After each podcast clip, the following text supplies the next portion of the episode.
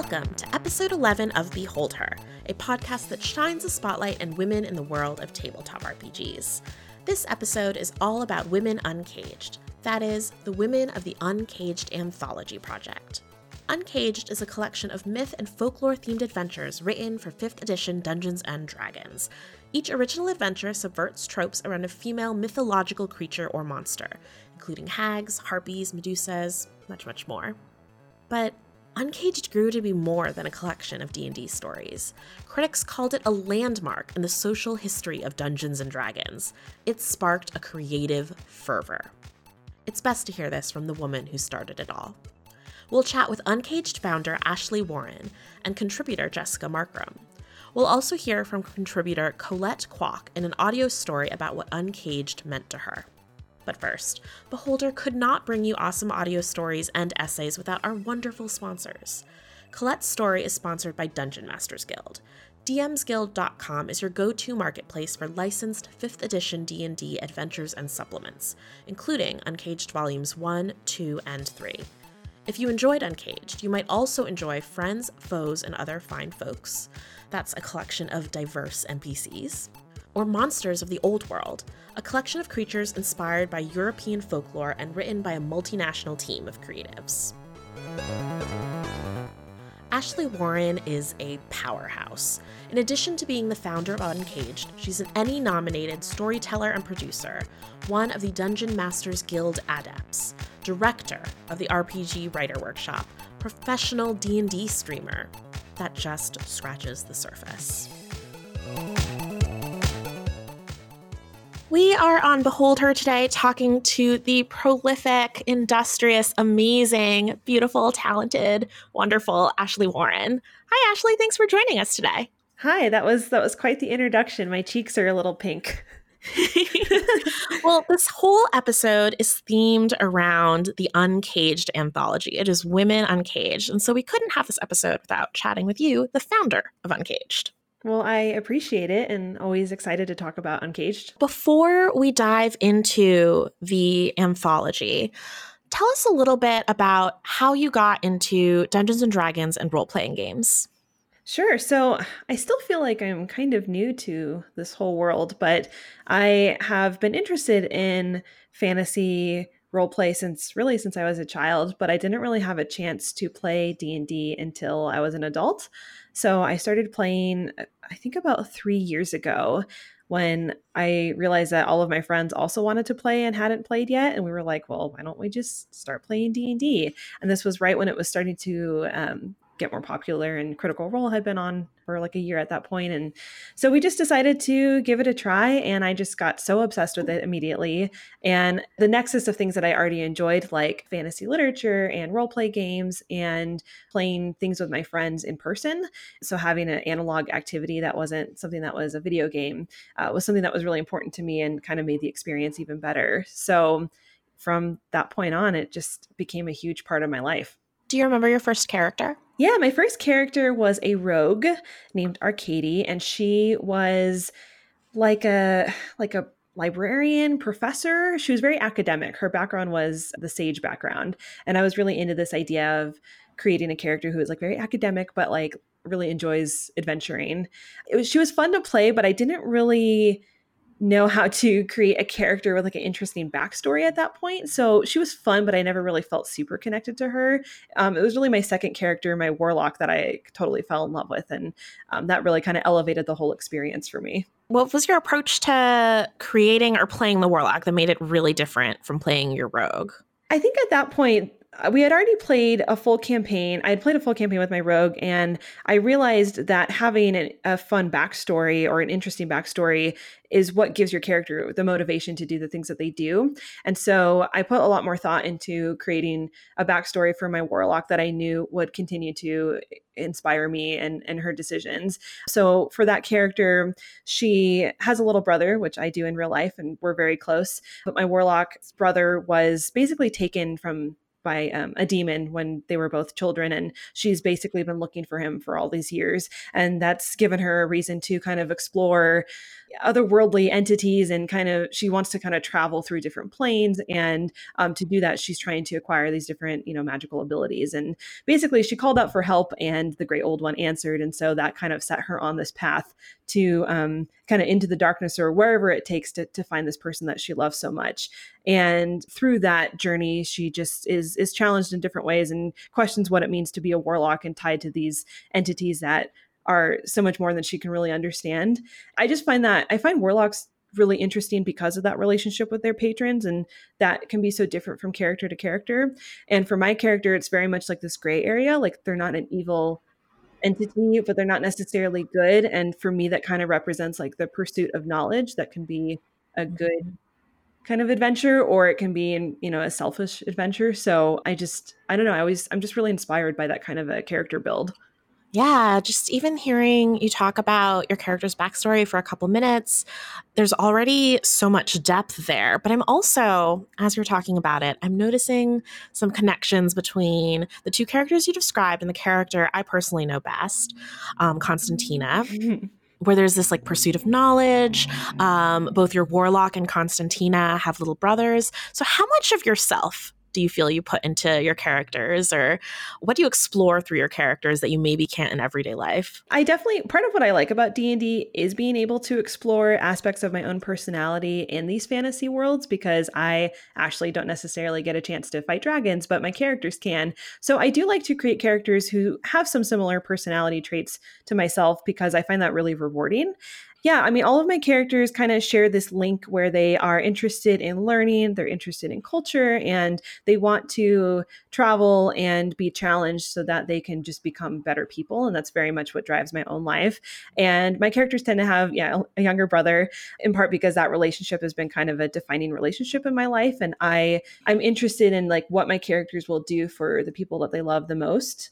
So, yeah, I put a lot of myself into my characters. I will say that Constantina my warlock Amira, I would say, is a little bit more closer to my real personality, whereas Constantina, she's a bit more um, like lively and outgoing than I feel like I am in real life. But I, I, feel like I feel very connected to both of those characters in part because I've really been able to play them in fairly long campaigns and they've gone through some really difficult experiences. And I feel like at this point, I, I feel, I guess I feel equally toward toward both characters, but in part because their goals and their outlook on life are very similar to mine that like no matter how dark things get like they always kind of have this strong sense of self and that carries them them through their many adventures your passion for characters and the stories that drive them and Dungeons and Dragons as a player is coming through really clearly. How did you make that leap from playing D&D a couple years ago or a few years ago to becoming a creator for Dungeons and Dragons? I have always been a writer since I was a little kid. It's always just been really closely linked to my identity. Writing for me was often a personal thing. Like I've I've always considered myself a writer, and I've always studied the literary arts, um, both like just as a personal endeavor, and that's what my degrees are in. So in that sense, like I've always felt very literary. But usually, writing for me is just a personal thing. I love telling stories. I find it very important to my mental health to write on a regular basis. And what I like to write is usually very character driven. I like to write about female characters specifically, in part because it's a way for me to ex- like kind of explore my own experiences in the world. And so for for D&D because it's participatory, I find that to be a really satisfying way to create women characters that are different and go through these different experiences because players can interface with them and can kind of change the outcome of these characters' stories in some capacities. So for me, that's just always kind of been a running theme in my life that I like to write. I like to write about women who are being challenged, um, who can overcome adversity in some way, and D and D just ultimately has become such a great platform for me to explore that that ongoing theme. What was the first title you published uh, for fifth edition D and D? The first title I published was called A Night of Masks and Monsters, which is a masquerade that's set in this city that's very much inspired by Venice. I actually started writing mm-hmm. this adventure when I was on a family trip to Italy. So I was in Venice when I was like thinking of this idea and how cool it would be to have a D&D story that was set in this like fantastical version of Venice.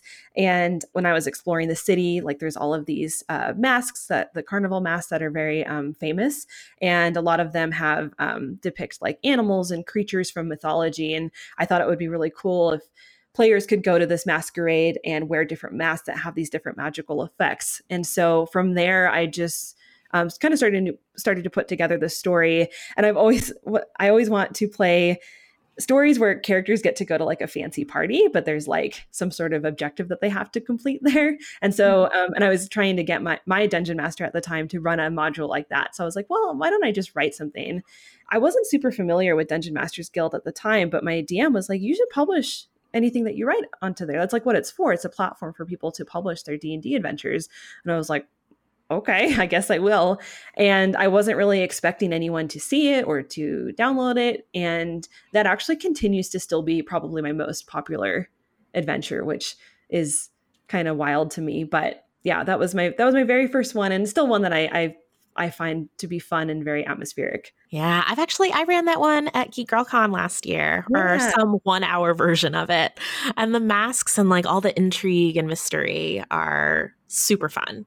I really enjoy reinventing kind of classic settings um, as I feel like that's pretty evident in most of my work. So, I mean, obviously, like a masquerade, a Venice themed masquerade isn't really like the the most original concept, but I found it really fun to kind of put my own spin on it, and I like to do that in in lots of different ways as as a writer to retell or reinvent kind of established uh, settings or, or tropes that people are familiar with. So, since writing uh, the Night of Masks and Monsters, you've become a guild adept. You've written for the D and D Adventurers League, a number of third-party publishers for D and D, maybe some secret things into the works. I would hazard mm-hmm. a guess. What has that been like? It feels like it's been a whirlwind. I mean, a deserved whirlwind. Tell me your perspective. Yeah, it's it has absolutely been a whirlwind. I published A Night of and Monsters in December 2017. And since I did that, my life has been so different than I would have expected. And I mean, like I mentioned, I've always been a writer. I used to work professionally as a journalist. I used to run literary magazines and websites. Like, I'm not writing for an audience is not necessarily new to me, but I've never had this kind of response to my work. And so in that way, it's just it's been totally unexpected and and really exciting to finally feel like I've um, made some strides as as a writer in in new ways. And yeah, I feel like the journey continues to get more wild by the day. Every time i think that life is going to maybe calm down for a bit it does the opposite but it's it's all been it's been like such a blessing and i feel like i just happen to get involved with dungeons and dragons at such a wonderful time where i've been able to meet people like you and so many other people that i've been able to collaborate with and form these amazing friendships and just get opportunities to write for this global audience that i've eh, like these are opportunities that i've never had before. So i feel like i'm still learning what it's like to actually write for an audience that is so dedicated and so passionate about this shared game yeah it's just it's been it's been amazing it's been exciting it's been emotional it's been hard a lot of days it's it feels hard just because I mean, I set really high expectations for myself, but I also know that people have high expectations of me. And so I always want to feel like I'm doing everything I can to meet those expectations. And yeah, I mean, it's I'm so excited for everything that's in the works and for the future, and it's just yeah, it's it's just been amazing. I would have never dreamed of any of this. Yeah, you mentioned all of these opportunities to put your work out there for a global audience, to collaborate and meet other creators. And through the Uncaged anthology, you're really sort of paying that forward and creating those opportunities for others who want to dive into D&D writing. So let's turn the conversation to Uncaged, the theme of this episode. To start us off, in your words, what is Uncaged for those who don't know, and how did that project come about? Uncaged is a collection of myth and folklore themed retellings that all have a feminist twist. Each adventure in the collection is written by a different author, and each one focuses on a female creature from mythology. So for me, Medusa was kind of the inspiration for this whole project. There is a piece of art, it's like a statue created by an Italian artist named Luciano Garbati, and it depicts Medusa holding the head of Perseus, which is a reversal of how she's usually portrayed, which is Perseus holding her head and using it as a weapon to turn other people into stone. And I was really inspired by that as a concept, in part because Medusa is found in the monster manual, along with a lot of other female creatures, including hags and harpies and banshees and sirens. There's just there's just so many. And I was really excited by the idea of using these creatures in D&D modules where players could interact with these creatures in a different way or at least maybe understand their origin stories in part because a lot of these creatures have kind of negative portrayals in mythology especially like hags like we we associate like old women with being hag like and for Medusa um, and creatures like that, like they're either over sexualized or their their bodies are used in pretty grotesque ways. And so there's a lot of misunderstandings about these creatures and what their their stories are.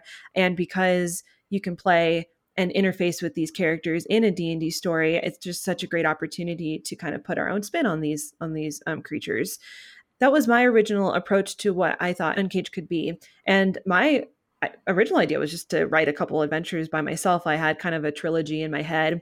And at the time, I was working on another solo adventure trilogy that I still have in the works. And each of those adventures features a female creature or a person um, who's being kind of ostracized by society in some way. So that was kind of a theme that was on my mind already.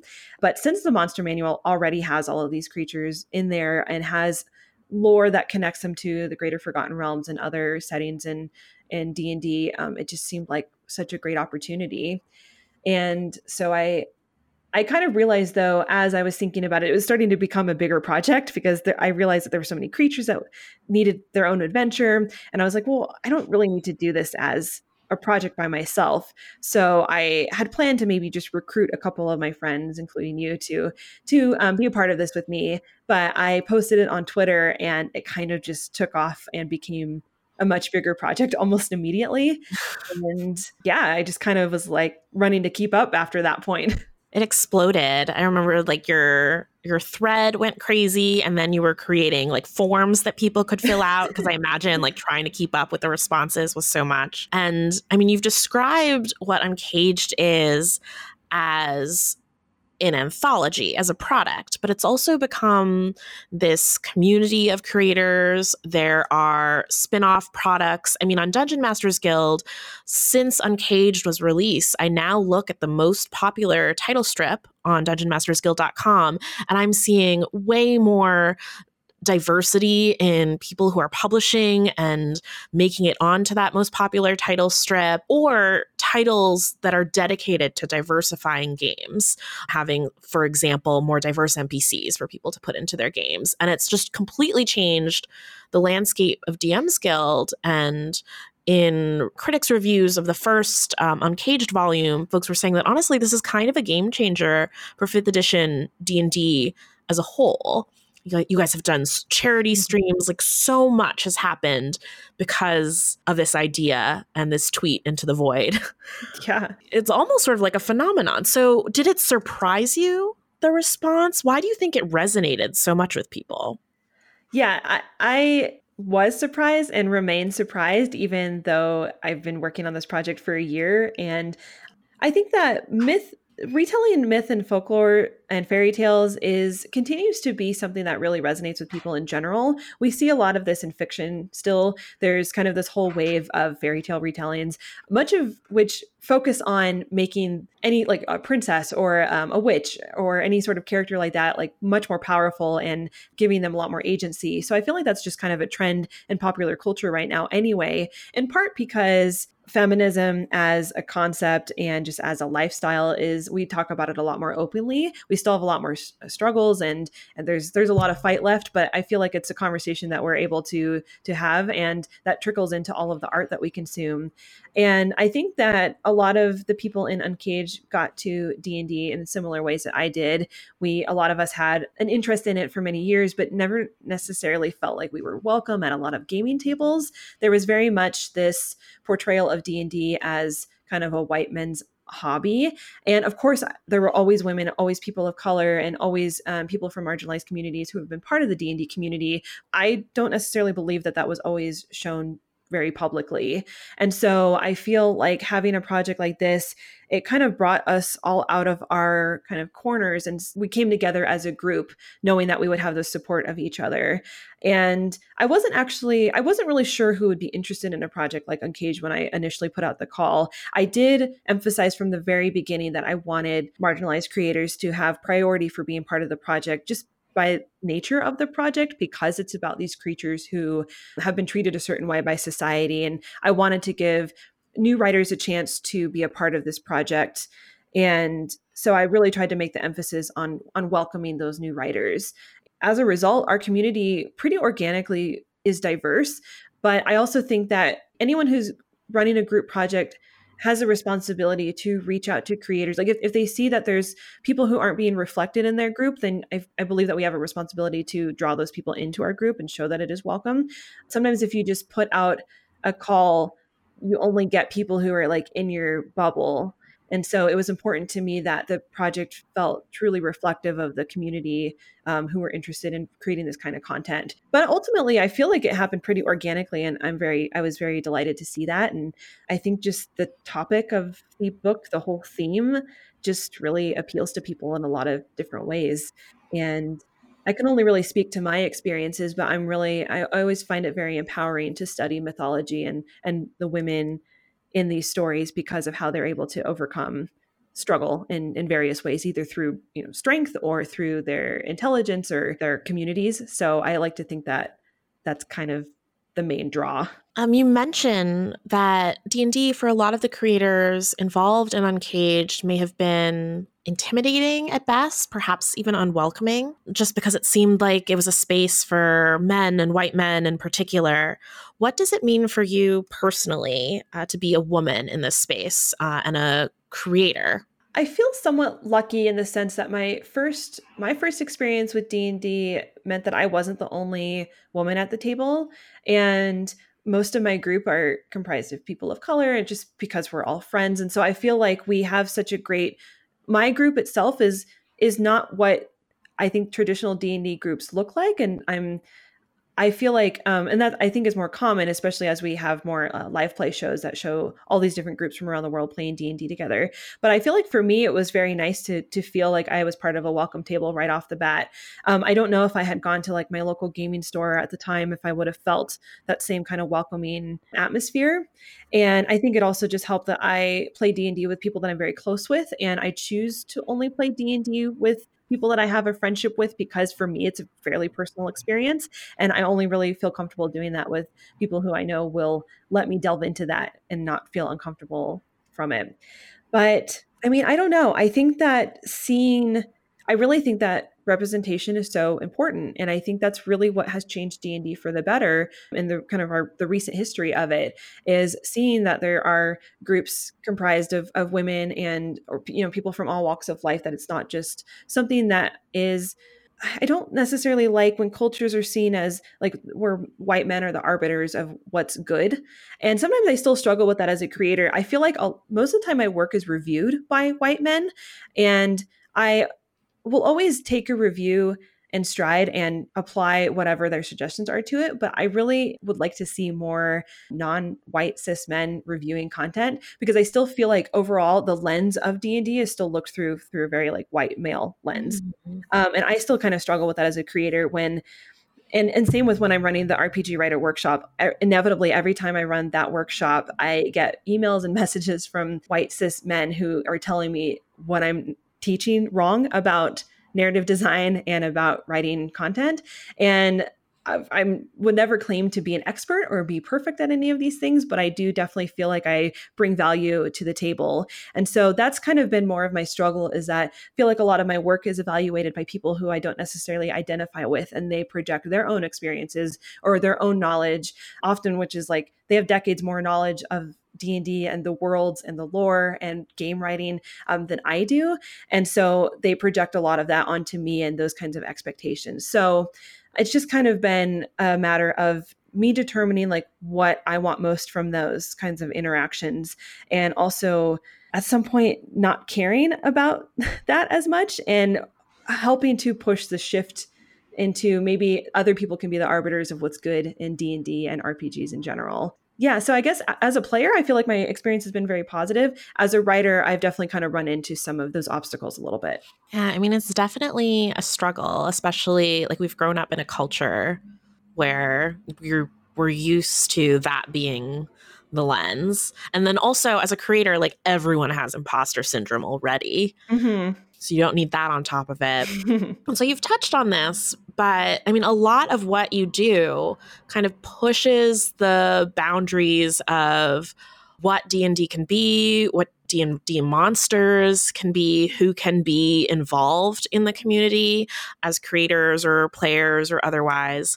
And whenever there's that sort of progress, there's always a little bit of pushback. What sort of pushback have you seen as a response to Uncaged? I will say that the response has been overwhelmingly positive from, and not just from people who are from marginalized communities, but we have had a lot of very vocal support from kind of the old school people who have been part of the D&D community. Like I can't tell you how many people have approached me at cons who are, you know, older white men who I wouldn't necessarily, I mean, again, I'm kind of projecting my own bias here, but this is just from my own experience, but I wouldn't necessarily know what they would think of a project like Uncaged. Like if we're ruining D&D, which is a claim that we've gotten multiple times. Um, but they've been overwhelmingly positive and supportive and have purchased our book and have shared it and have recommended it to others and given us nice reviews. So I feel like for the most part I really think that our experience has been so positive in the D&D community. But we've definitely gotten a bit of pushback. Our our first volume definitely encouraged some interesting comments. One of which was that we had too many lesbian characters in the book, which has kind of become our rallying cry. Where, because um, I responded to their comment and I said that we were going to ramp up the lesbians for volume two, which I'm very pleased to say that we did. And so, um, because a lot of our community are is comprised of LGBT members, including myself, and so we definitely get those kinds of comments not that frequently, but they tend to be very vocal when we do get them. And so that's that's been a criticism that we've seen a few times that there's just there's too many queer characters. And it's like okay well that is not something that we were ever going to change. So um, this might not be the book for you and then we get people who say that we are like taking D&D too seriously and that we don't need to be like overthinking how these monsters are portrayed. Like they're just monsters, just use them as written and that's what D&D is. It's just fun fantasy. And I mean I do agree with that. I think D&D is very fun fantasy, but I don't see to me part of the fun is reinventing these creatures' stories. And it doesn't necessarily mean that we make them all the heroes. Like, it's okay for Medusa to still be a villain. But what I find interesting is, like, why is she the villain in this particular campaign why did someone give you 200 gold to go kill her in this cave like what what is the reason for that and why are your characters responding the way that they are and so i think that that's really interesting because i play d&d and i read literature and i consume art to be challenged in some way and so I would say that those are usually the biggest criticisms. But ultimately, I feel like the response has been so good. I think people are excited by all of these new voices in Dungeons and Dragons because it's essentially setting us up for what the future of this this hobby will be and that's been really exciting to see that we have so much support for that. But, you know, there's always people who won't like what we do, who claim that we're ruining their hobby and that we're we're doing it wrong. and that's just kind of the reality of being a creator in any sense. I think in if we were creating any kind of art, we would be getting pushback like that. It's not just in the D&D world. Yeah, I feel very fortunate though that our book has been our series has been so well received though overall. I'm sure there are many, but if you had to pick one, what is like a major lesson you've learned through working on Uncaged, either as a producer or as someone working with a lot of new creators or even just a life lesson? Oh geez, there's been there's so much. Uncaged has changed my life in in many ways. It's also been just an unthinkable amount of work, not just for me, but for everyone involved, just to make this project a reality there's more than 100 creators from around the world involved and that alone is just is quite a feat. And i approached uncaged having run and been the director of projects before it wasn't this wasn't my first time organizing a group of people. It's definitely the first time it's been this many people and and so like spread out uh, just across the world. And that alone is a challenge. But I've definitely learned that one is that I felt like I had a very strong creative vision of Uncaged from the get-go. And I, I'm very glad that I kind of stuck to that no matter what. I definitely never felt like I had to ever compromise my creative vision. And I think that's really important that when you have someone who's producing a project that they really have a clear idea for what it should be. And I'm grateful that I've been able to work with just amazing artists and writers too who also believed in that vision. But I think that it really helps when you have so many people to have someone who can be just the leader of it and establish like what the outcome will be. I think that it's there were definitely times that I got burnt out. And so if I were ever to do a project like this again, I probably wouldn't do it on such a massive scale when I put out the initial call for submissions, I was not planning to do more than one volume. I thought we'd have one book and there would be like 10 adventures in it. That was not the case because we have four volumes that each have 20 to 25 adventures and we have an idea for a fifth book next year. So I just was basically like, yeah, yeah, yeah, let's just like get as many people involved as possible, which I very much believe in doing because it really is important to me that we had so many new voices involved in this project. But just the scope of it with how I'm used to operating was was quite a lot for me. So I think that learning how to be a better delegator, which is not my strong suit, is a very important thing to know when you're organizing a big project like this. And I'm approaching future anthology projects differently because of that lesson. Because I did I wanted this project to be enjoyable for everyone who was contributing to it too. I didn't want our writers and artists and editors to feel frazzled and stressed and that they didn't have the information that they needed and that they just felt unempowered to make creative choices. So it was important to me that they all knew that um, I was behind them 100% and that here's all of, you know, the clear deadlines, here's everything that you need to do your part well. But that just meant that I kind of internalized a lot of the other things. Like I took on a lot of responsibility and that just made it hard for me to just function as a normal person and other mm-hmm. aspects of my life. So I would just say that you definitely have to prioritize self-care when you're running such a massive project project and just the fact that like it has been such a, a big project i put a lot of pressure on myself to make it look beautiful to make it well edited to make sure that it's accessible to people and that's just I don't know. It's just it just feels like a lot to take on. So I think that the more that you can share that responsibility with other people, I think is an important life lesson just in general. Like it's okay to ask for help. Oh gosh, such a good life lesson. And for producers and just honestly creators and freelancers in general, prioritizing self care is really important. Yeah, I know you understand that all too well. oh my gosh, that could be a whole its whole own episode. Yeah. As we wrap up our interview, although I feel like I could talk to you for hours about all mm-hmm. the different things you work on. I'm sure you've been interviewed. In fact, I know, I know you've been interviewed about Uncaged a bunch of times and you've done panels and you've talked about it a lot. Is there anything that no one ever asks you about Uncaged that you wish they would? Oh my goodness, that is such an interesting question. And you know, it's funny because I'm sure as soon as we're done with our talk, I'll I'll think of all these things, but I'm trying to think of something now. I feel like I'm very grateful that I've been given so many opportunities to talk about the project and I don't really feel like there's much that people don't know about it. I feel like I also try to be transparent about how the project comes together just because I think it's it's interesting to know. I, am always interested to know how other projects come to life, and I try to be kind of vocal about that, just so other people you maybe can learn from my experiences. But um, I don't, I don't know. I feel like I get a lot of the, I get a lot of the same questions, but I'm always, you know, happy to answer that. I guess I will say that I I wrote an adventure that's in volume two, and I don't usually talk about my contribution to the book, but I really enjoyed actually getting to write an adventure um, that is part of the collection. Because yeah, my, what monster was yours about? Yeah, so my adventure was about Baba Yaga, and my reinterpretation of that is that I kind of wove in some history. I'm really passionate about World War II history and, and war history in general, and especially about women's place in war. That's like a theme that I'm really passionate about in in literature and in history. And so my story is about the night witches who were actually like a group of female pilots and snipers during World War II, um, Soviet snipers. And so I basically made a fantastical version of them where they're actual witches, and Baba Yaga is like the commander of this army who are fending off demons from reclaiming the city that's gone back and forth with this with the blood war for decades.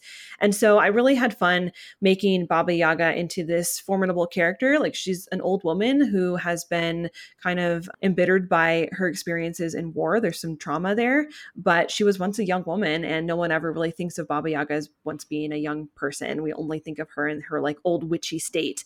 And so I enjoyed kind of bringing her to life and making her more of a powerful crone rather than just this like evil evil witch who's like terrorizing beautiful young girls. And yeah, I really enjoyed like getting a chance to actually contribute something to Uncaged beyond just my producer role. That was really fun. I had such a blast writing that adventure. Everything about that count encounter is so you like every aspect of it.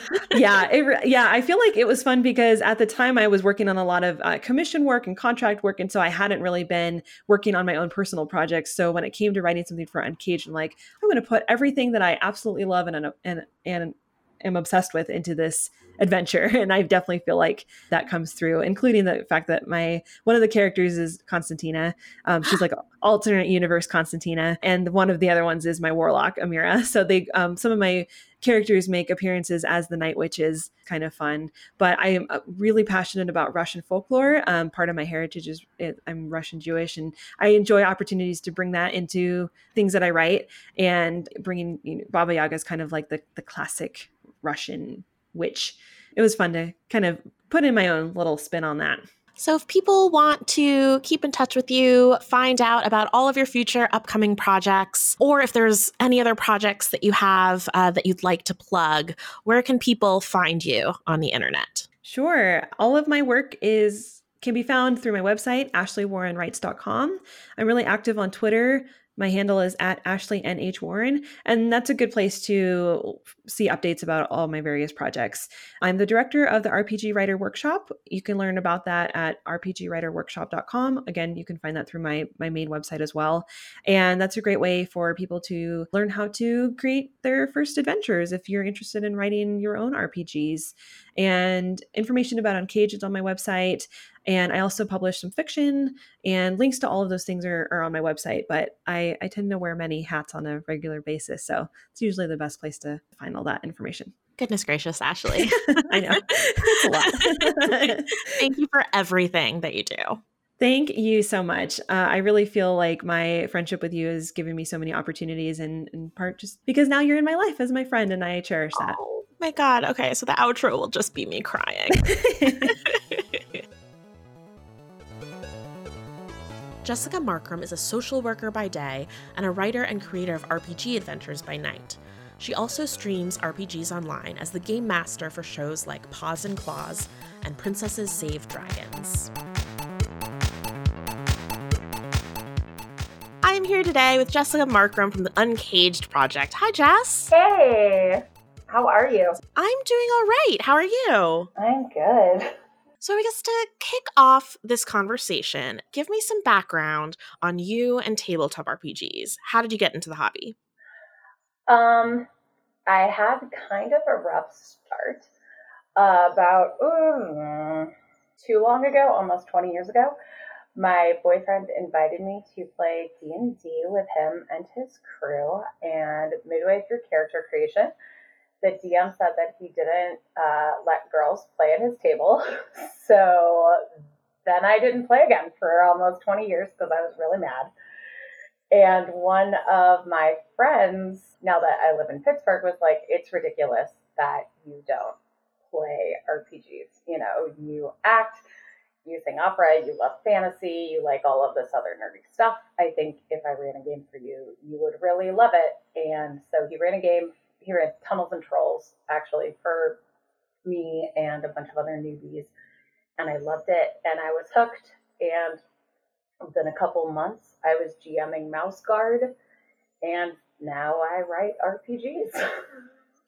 that is wild. I mean, I'm sorry you had that first experience. That's just rude on a few different levels. Like, at all, that that's what he said and that was his philosophy, but also that it took into the middle of character creation. Yeah. so after that experience, what was your impression of RPG games after that? And did it take convincing for you to try it again? It took a lot of convincing because I thought that my whole experience at that point, you know, had been like, what, an hour of character creation of 3.5. So I thought that RPGs were very limited, not knowing the wide, enormous world that they are and how you can really be like anything you want to be or don't want to be.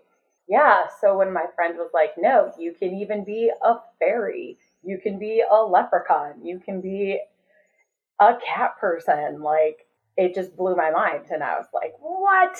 So I wanted to get into that. And my first character was a fairy rogue with tiger claws. With tiger claws, what's the backstory there? Or does she just have tiger claws and everyone's like, yeah, that's normal? They weren't actual tiger claws. That was her weapon. So, like spiky brass knuckles. So she'd like oh. fly at people's faces. I was about to say I love that, but then I thought about it for a second and now I'm actually terrified.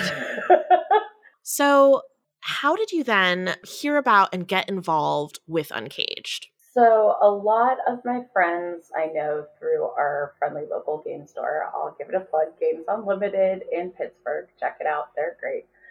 And one of my friends who I know from there ran into me in the store and showed me Ashley's website and was like, hey, you love mythology and you love feministy things. You probably know more about mythology than anyone I know, and you are one of the biggest feminists I know. This seems like it was made for you. And I was like, oh, that looks really cool. I'll buy it when it comes out, but like, I don't write for games. And he was like, but what's stopping you? So I was really nervous about it. Um, I was really scared I wouldn't get in so I actually pitched two adventures because I didn't, I don't know, I, I was like, this is really a big deal and I'm not going to make it. But Ashley actually accepted both of them. So family reunions, oh, wow. and, I know. So family reunions in volume one and the village that wept is coming out in volume four.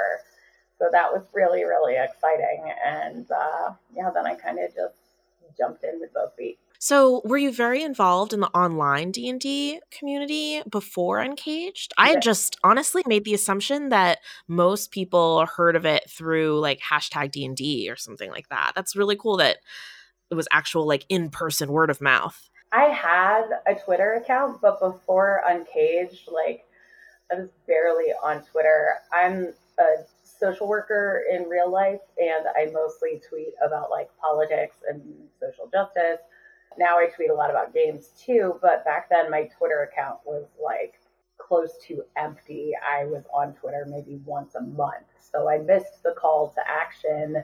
Obviously, I wouldn't have thought it applied to me anyway. So it was literally my friend like pulling his phone out of his pocket and being like, look at this thing. And That's then really texting cool. me the link that got me to do it. Gosh, I feel like I have like 50 different questions stemming off this, but focus, Lisa. Okay. so I guess the first thing is I noticed as like Ashley started tweeting about like this idea she had and then people encouraged it and kind of snowballed into Uncaged that the idea of Uncaged, this anthology, really resonated with people in a way I hadn't seen projects or discussion on projects resonate with people until that point. Yeah. Do you have an idea of like why this res- this why this was or why it resonated with you personally? I got I was fortunate enough to moderate the Uncaged panel at Gen Con. And the vibe that I sort of got there was that we filled a gap that was missing. Maybe not in the larger TTRPG community, but definitely in the D&D community. So there are some people who like they like D&D, they just play D&D, that's what they do. They might not go out and play Monsterhearts. They might not go out and play Bluebeard's Bride. And that's fine. I mean, not everybody's going to play every game. So I think for other people who are kind of having that, I need feminist games, I need queer games, need, it wasn't necessarily being filled by a lot of what was currently in the 5e market. And we were able to be like, hey, here's 25 out of approximately 100 adventures that are feminist and queer friendly and made by feminist and queer people and people of color and you know kind of satisfying that desire to see yourself in a game to see representation of you. And also a lot of the traditional monsters i mean this was the whole reason for ashley's uh, call in the first place i think. But the way they're described in the monster manual is a little off-putting.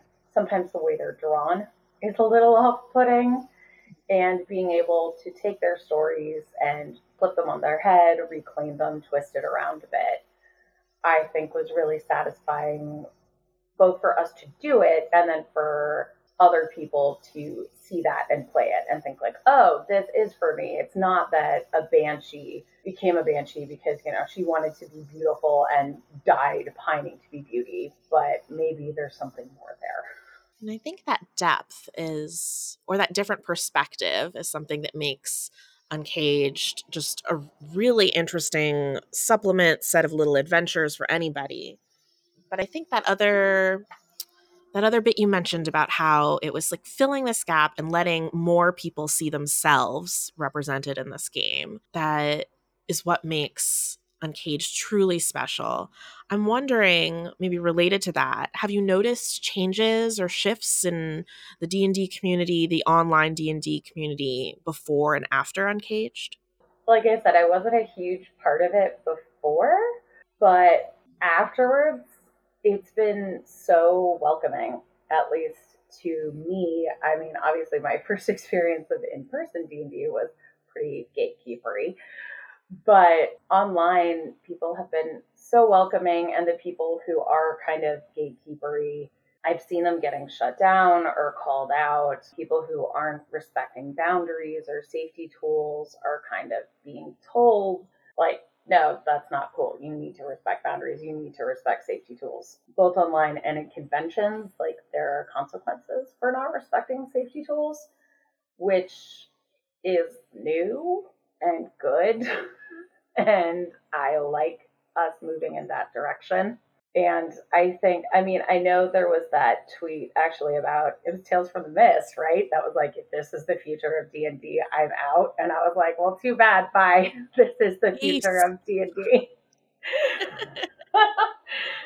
And guess what? It's not just the future. Like we've always been in, you know, maybe not me personally, but like women have always gamed queer people have always gamed. People of color have always been in this hobby. Just, I think now we're more visible. So I didn't realize like you moderated the Uncaged panel uh, at Gen Con, which was a packed room. So cool. Yeah. Was there anything that came up during the panel that really stood out to you or that maybe even surprised you? We had over 100 people in that room, and I was really just inwardly panicking, trying to not screw everything up. Well, I shouldn't say I was surprised, but I'm always thrilled and impressed by the grace and poise of um, everyone on that panel. It was Ashley and Sam and Kat and oh my god, Luciella. Yeah, we had somebody cosplaying as the cover Medusa in the audience. Uh, what? Uh, yeah. That's amazing. So clearly the representation is speaking to people. I guess something that surprised me was something that Kat Kruger said about her perspective writing her adventure as a mom, like writing it while she was pregnant and then running it for Uncaged Live, like while holding her child, because it's about a small child and it's a wild hunt and it deals with uh, Kumiho and it had a lot to do like with her feelings surrounding Trinity, and I thought that was very cool. That is very cool. I'm gonna have to reread her adventure with that perspective in mind. in mind. So tell me a little bit about your adventures. You have two, one of which is out there in the world already. So the first one that you can get in volume one of Uncaged is called A Family Reunion, and it's based on a French mythical creature monster called Melusine. The story of Melusine is basically like a prince spies a beautiful woman bathing in a fountain or a pond like you do and takes her home to marry. I was always drawn to her as a kid because, unlike a lot of other princesses, she seemed to have agency. So she was like, I'll marry you, but you have to clear the castle every Saturday and no one can be there and no one can watch me. And he was like, okay, fine. And they had several children together, all of which were brilliant scholars and generals and artists, but all monstrous in some way. So, like, one might have tusks, one might be like nine feet tall, one might have wings or claws or something. And so the king's friends were like, hey, I think your wife is a witch. You should see what she does on Saturdays. Probably witch. right.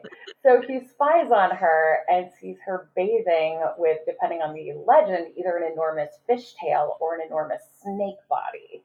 And in some legends, she sees him and is like, ah, and flies away, which is interesting because she's not described as having wings. But in other ones, he keeps it on the down low and then later in court just makes a lot of veiled references to it. So he's like, oh, well, that seems kind of fishy, don't you think? and she gets pissed and like curses his house and again flies out the window, which again, she doesn't have wings. So I just imagined her with a little like propeller tail. Oh my God. and then it said that like her children were then hunted to death. And so I wanted to make an adventure where it was like you get to rescue her kids. Like she is away in her past castle after she's been like, screw you the king.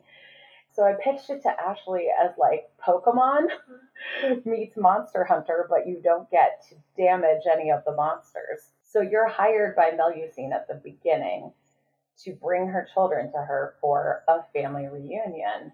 So you go out and encounter all of these different monsters and beasties, but they're like the great generals and singers and scientists, the realm, and you kind of have to convince them to go visit their mom. That is an amazing concept. Also, an amazing story to be inspired by. I love that adventure or the legend. So and I was hadn't done... so sad that her kids died because, like, yeah, they, they just looked kind of weird. Yeah, what they didn't ask for this. Also, they sounds like they were really contributing to society. What the heck? Right? Yeah. So you you hadn't done any TRPG design before no. this, correct? So how did you approach that? You had this amazing concept. What did you do when you actually had to sit down and make this thing? Well, I've been like DMing, GMing for a few years. So I was used to like my kind of scattered notes from that. And I started by just sort of flipping through the monster manual and finding any monsters that were about at the same like level that I I picked a Yuan-ti Malison for Melusine. So other monsters that were around the same level that I thought made sense as like a half human, half monstrous hybrid. Mm-hmm. So I don't want to spoil anything, but if you can think of anything that looks like kind of humany and kind of not humany, you might encounter that in the adventure. And sort of went from there. And then Ashley gave us a template that I love. It was really helpful. And because I didn't know any better, I just sat down on the couch and wrote for 10 hours straight. That's one way to do it. Yeah. And then I was done and I was like, I can't even read through this right now. I'll look over it tomorrow. And yeah, so then the next day I actually read through it and play tested it and then sent it off to the editors. Awesome. Do you feel like you learned anything from that first one that you brought to the next? I learned so much from the first. Well, I actually wrote the one for volume four first. Oh, okay. Well, then uh, backwards then. yeah. And that one is more a mystery. So it's a lot of investigation. So it has a different format.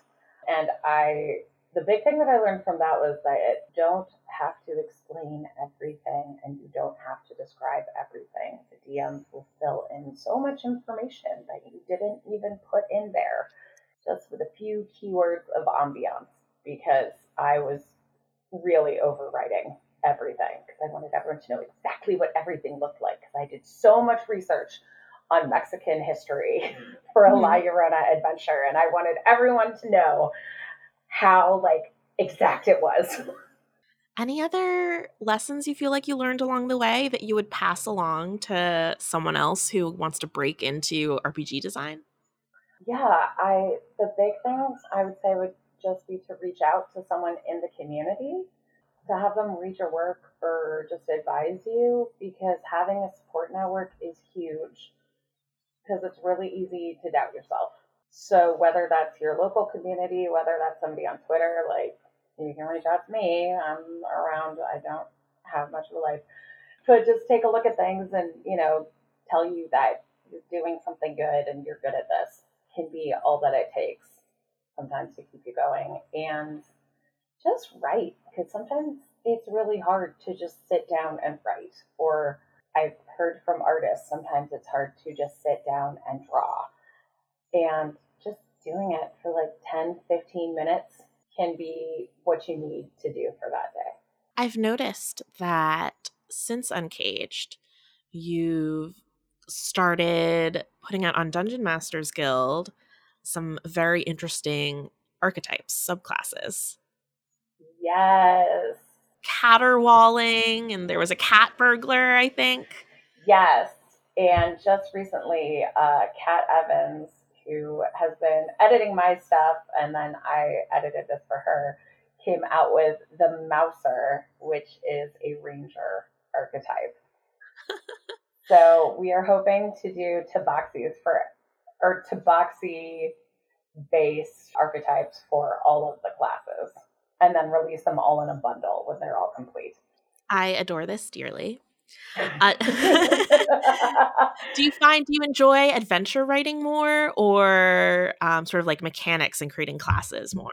I would say it's definitely faster to create mechanics or to create like with Berthazar's House of Familiars was something that I had a little bit of a hand in.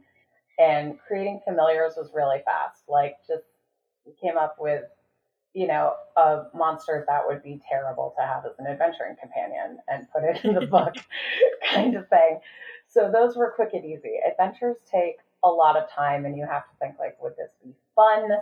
And balancing like combat with investigation, with role playing, and having more of a point, more of something to say. Whereas I feel like when I write a monster or a class, I can just throw out a bunch of nonsense um, so for me, I think I love doing adventures and I do a few game jams.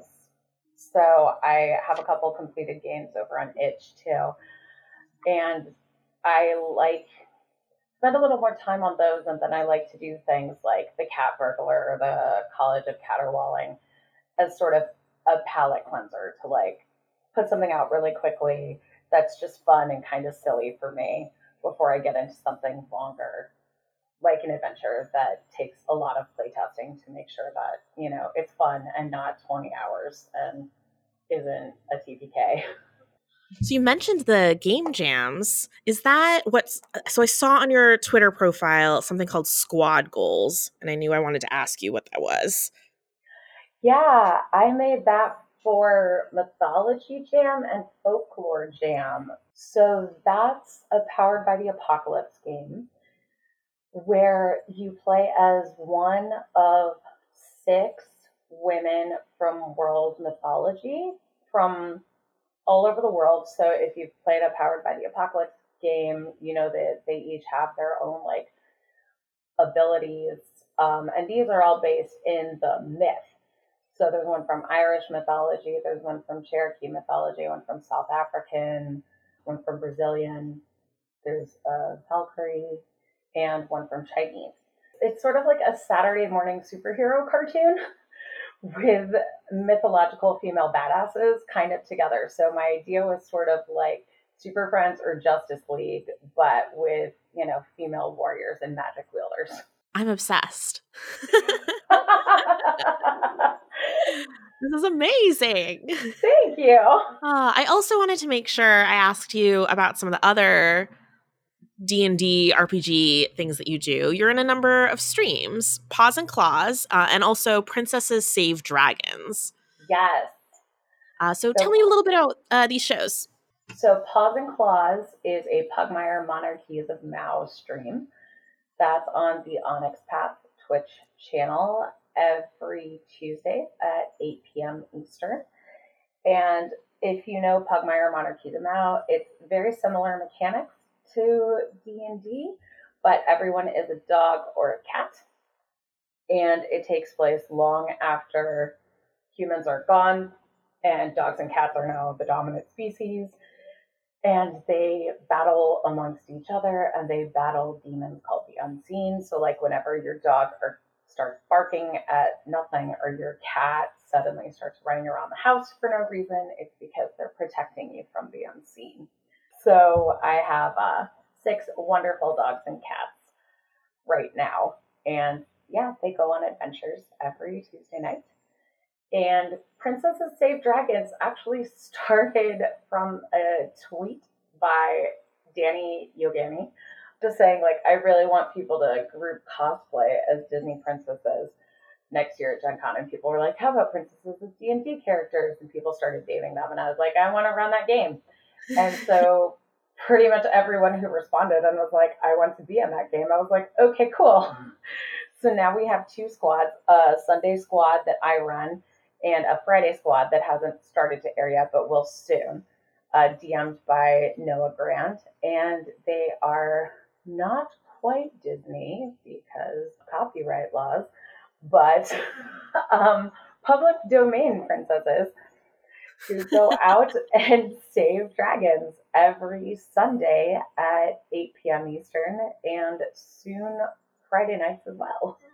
Oh my goodness, that sounds really fabulous. I gotta say, just even chatting with you for this short time, there's really this like this joy and passion for all of these concepts and uh, for the game design that comes across through know, the digiverse, the interwebs, uh, as we're chatting, which is really lovely. I guess we talked about this a little bit at the beginning, chatting about your first experiences with D and D and the transition. But um, I'll throw this out there, kind of a broad question. This is Behold Her podcast, after all. I love that name, by yeah. the way. Oh, thank so you. Smart. so smart.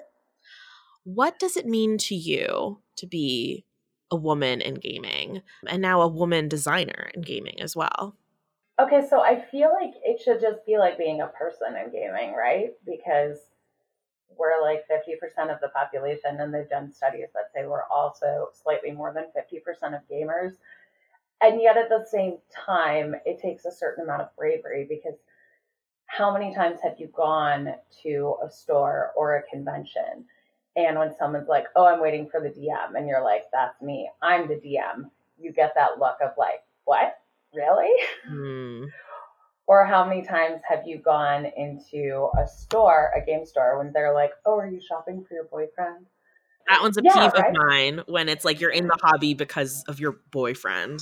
So I feel like it takes a certain amount of bravery and a certain willingness to stand up for yourself and self promote while at the same time also kind of bringing other people along with you because I mean, it's sort of like being a woman anywhere in the world. Mm-hmm. there are people that don't want you here. And so I'm bi, so I'm a queer woman, but I'm married to a man, so I have street privilege in that way. Like people see me and they're not like, oh, she's obviously queer. But in a lot of, there's a lot of places where people would think that I should not be or I should not exist. And when your existence is political or controversial to some people, I think you have to stand up for yourself and assert yourself and help make it safe for people who are coming after you. I think all of the things that you're doing, working on the Uncaged anthology, Princesses Save Dragons, you're you're doing it. That's exactly what you're doing. Thank you. I think you're doing a lot of that with this podcast. so, was there anything that I didn't ask you about that you wanted to say or definitely wanted to discuss? I have so many projects in the works. Like I have so many deadlines coming up. So I just want to say, like, yeah, look at my website. I have so many things. I can't even keep track of them. My calendar is a disaster. Well, that's a good transition to my next question then. If you want to see all those so many things, um, once they're ready for pu- the public eye, uh, how can people find you on the interwebs? So you can follow my Twitter at miss underscore Jess zero three you can go to my website and buy my things at jessicamarcrumwrites.com. My last name is kind of funny, but I'm sure it's in the name of the episode notes, so that's fine. I have a Patreon. That's patreon.com slash Miss Jess. And I've got a Kofi, coffee, whatever it is. That's on my Twitter too. And if you want to watch Princesses Save Dragons, it's twitch.tv slash angry nerd girl. And if you want to watch Paws and Claws, that is twitch.tv slash the Onyx Path. Yes, all the things. Go find Jess. Oh, and Paws and Claws also has a Patreon. It's patreon.com slash Paws and Claws RPG or Paws Claws RPG. I should know. I made the Patreon. Um, so you can find it. It's there. It's the one with the dogs and the cats on it. well, thank you, Jess, so much for coming on Behold Her and chatting with me. This was so fun. Thank you so much. And thank you for everything that you do with the Unskilled. I hope they ever let you go on vacation and. Oh. Colette Quach, who goes by She They, is a California based writer and game designer. She has a strong passion for diversity and inclusivity in the entertainment industry. Drawing from her own culture, her work is focused on creating diverse fantasy worlds that everyone can see themselves in. You can find her recent work in Uncaged Volume 3 and Friends, Foes, and Other Fine Folks. At the time when Uncaged came around, I just graduated university with a film production degree. But late in my degree, I kind of realized that I wanted to do game design, and specifically writing for games. Luckily enough, I was able to do some of that work while I was still finishing up my degree, my senior thesis was even about race and fantasy, where I was talking about how much I love Dungeons and Dragons and the Dragon Age series, but I had a lot of issues with how race was portrayed and how race is talked about within these genres. So after graduation, I did what any college graduate does. I was applying for jobs and getting little to no responses. In addition to that, my D&D group that I was a part of had a falling out. We all got into D&D at the same time, and became really close friends because of that. But the falling out was part of it was due to distance, but the other part was just some underlying issues that we had. While I'm still friends with some of them, we don't play with each other anymore. So I was feeling like I was going nowhere and I made a huge mistake with my career. And Dungeons and Dragons kind of had a bad taste in my mouth for a while. I found Ashley's post through one of my old professors who shared it on Twitter. At first, I was terrified. I wanted to do it, but I never published anything D&D related and I had very little writing credits to my name. But with the help of one of my friends, I ripped the theoretical bandage off of me and sent something in at what I remember was like the last hour or the last couple of hours before the deadline. And it was the best decision I've ever made. When I got the email that my pitch was accepted, I nearly fell out of my chair. I was so excited. I was so happy to be working on this project because I really, really wanted to talk about diversity and talk about the creatures that I wanted to talk about through a feminist lens. Now that all the excitement was over, it was time for me to actually write my adventure. My adventure is titled The Serpent in the Sea, and I showcase the Naga, which is present in a lot of Southeast Asian cultures. I'm Chinese and I'm also part Cambodian, so I really wanted to bring about my own interpretation, my own understanding of Cambodian culture. My dad was from Cambodia, but we had very little family because of the Khmer Rouge, a regime that killed 25% of the population during that time. And while him and some of his siblings escaped, his parents and some of his other siblings weren't able to. While we just don't know what happened to them, we had an underlying conclusion that they never made it out there alive. And we don't really talk about what happened. There's a lot of trauma about it, obviously. And not only did a lot of people die during that regime, a lot of the culture was taken away, destroyed, or we just don't talk about it.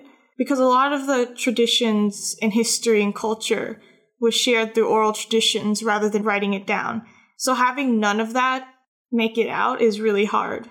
And especially with a lot of trauma going on, it's hard to talk about the country without bringing that up. The first time I went to Cambodia was in middle school. That's where I fell in love with Southeast Asian culture and wanted to learn more about Cambodia. And it was also the first time I learned about the Naga that wasn't through games. In games, we often see them, but the interpretation has always been very off it was always creatures that are for evil and that are all about killing, and they're usually portrayed as monsters. But in Cambodia and other Southeast Asian countries, while their interpretations are different, they always are very similar. The Naga are benevolent beings in a lot of the cultures and how they protect the rivers and how they help those that are in need. And I really like that. And I really wanted to reportray them as something true to their nature and how they were created in Southeast Asia. One of the aspects I wanted to incorporate in my adventure is the river. The harvest festival that shows up in the adventure is a way to give thanks to the river for providing food and also a way for transportation, which is very similar to many Southeast Asian cultures. The Mekong cuts through many of the countries and also provides food and transportation for those areas. And I provided a lot of imagery and colors within my adventure of blues and greens just to, you know, get at the point of it. Another aspect that I wanted to incorporate in my adventure is death culture, because I think Western and Asian culture of death is very different. In Western culture, in my opinion, is very much we have the funeral rites and everything, and we grieve, but then we kind of have to move on. The end goal is for us to move on and they're just in a better place. But for Southeast Asian or Asian cultures, I feel like we do the funeral rites and we have a grieving process, but we just kind of accept it, but we talk about how much they're still with us in the future and how they give us prosperity and all that. My family in particular, every year we go visit my grandparents on my mom's side of uh, the family to, you know, clean the grave and just give offerings and just talk about oh, they're here, they're gonna help us get money, jobs, and just watch over us for good. And same thing with my grandparents on my dad's side. While I never met them, we go to visit them whenever we go to Hong Kong. There's a little shrine that my dad has for them in a Buddhist temple. We go and pray and do the same thing over there. I remember one time I was there after we visited them and we were leaving, a white butterfly showed up, and my dad said, oh, that's your grandparents watching over us. And it really meant a lot to me. It kind of just stuck with me. I'm just like, oh, okay. And I wanted to incorporate that in the Harvest Festival, where there's a shrine that people go to as a way to just like reflect and remember, which is, I think, really important in D&D. I think we don't have time to kind of narratively reflect on our characters as characters in their past, just have a way to go about that. So each and every single aspect of my adventure really draws from my own culture because I'm doing all the research and finding out who I am on my own because it is such a painful experience to talk about Cambodian culture, especially what my parents have to go through. So it really means a lot to kind of write this down and then send it off to the world as a way to actually remember them and I thought after Uncage, I write this down and I publish it. It's on to the next thing, which I didn't know. But I never really expected to have a community, a community of writers, creators, artists who really value diversity and inclusion and want to continue creating with one another. I remember how there was a channel where we are just like, what about this idea? And then just everyone's like, yes, absolutely. Where do I sign up? Got to the point where I created a spreadsheet just for us to document all these ideas and make sure everything's on track. And one of the recent adventures or projects that I was a part of that recently got published is Friends, Foes, and Other Fine Folks, which is a diverse NPC book with NPCs from various identities and experiences. I wrote two NPCs. One of them in particular is based on Southeast Asian fruit vendors or just vendors in general. Because I think who loves fruit? Who doesn't love fruit? And I feel like there's a lot of magical weapon sellers that we just need something simple, you know? We need a world who needs food, you know? there's a bunch of other projects coming up. Can't talk about them because we're still working on it, but um, there's a lot coming from us and very much enforcing diversity, inclusion. And honestly, I never would have expected it. And I'm glad this happened because honestly, Uncaged has changed my life for the better. I have the confidence to write and publish my own work because I know there's a bunch of other people who are behind my back supporting me, and it really did reignite my passion for Dungeons and Dragons and tabletop RPG. You can find Colette on Twitter at Colette Quach. That's spelled C O L L E T T E Q U A C H for updates on her work, and really bad takes. Thank you, Ashley, Jessica, and Colette, for sharing your stories with Behold Her. If you want to help Behold Her grow, consider giving us some stars or a review on iTunes or wherever you listen to podcasts. Interested in sponsoring the next audio story so we can keep compensating some great content creators? Go to beholdherpodcast.com. Thanks for listening.